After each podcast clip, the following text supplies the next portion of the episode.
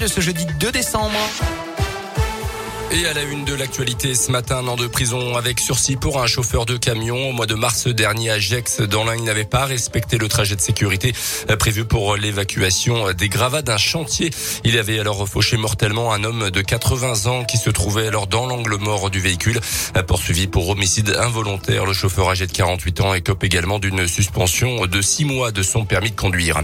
Un petit peu de renfort pour le Père Noël en ce moment avec l'augmentation des achats en ligne. Le volume de colis à trier aussi fortement augmenté euh, en Auvergne, notamment en 10 ans, on est passé de 70 000 à 110 000 colis triés par jour.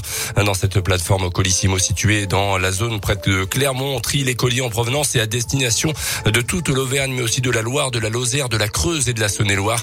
Les machines tournent sans interruption du lundi matin au samedi soir et Benoît Ronzin, le directeur de la plateforme, a recruté plus de 150 intérimaires pour faire face au pic d'activité de fin d'année. On l'écoute. On est en général sur une activité où on traite en moyenne par jour 110 000 colis. Là, avec ces périodes de fête, on va passer régulièrement barre des 180 000 colis. On devrait même avoir une ou deux, trois journées avec des pics entre 240 et 250 000 colis sur la journée. Les e-commerçants actuellement ne connaissent pas la crise. Très grosse année dernière. Novembre, euh, croissance de 53% par rapport à novembre 2019. Nous avions globalement fait une croissance en un an équivalente à trois années moyennes. L'an dernier, l'activité du mois de novembre a été boostée par le deuxième confinement, mais les chiffres devraient être sensiblement les mêmes cette année. Et pour être bien certain de trouver votre paquet le 25 décembre au pied du sapin, la Poste vous conseille de ne pas attendre au-delà du 21 pour le commander ou bien l'expédier. Dans le reste de l'actu, on a approché hier la barre des 50 000 nouveaux cas de Covid en France sur une journée. Les admissions à l'hôpital et notamment en soins critiques continuent d'augmenter. Face à cette nouvelle vague, la pression sur les hôpitaux euh, s'accentue.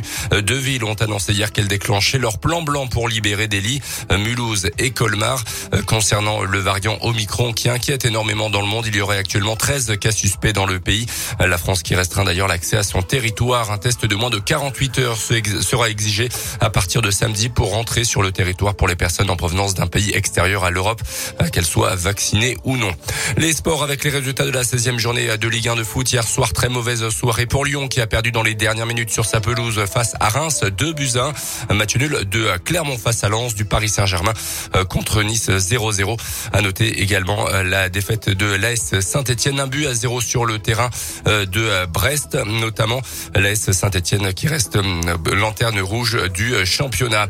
À retenir également dans l'actualité le biathlon avec euh, Simon Détieux euh, qui euh, est à Ostersund en Suède cet après-midi. Le natif de Belay partira pour la première fois de sa carrière avec le maillot jaune de leader de la Coupe du Monde récolté le week-end dernier. Merci.